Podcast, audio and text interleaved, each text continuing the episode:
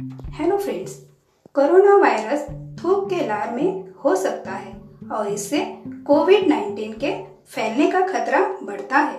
अतः सार्वजनिक स्थानों पर ना थूके, एक जिम्मेदार नागरिक बने। धन्यवाद।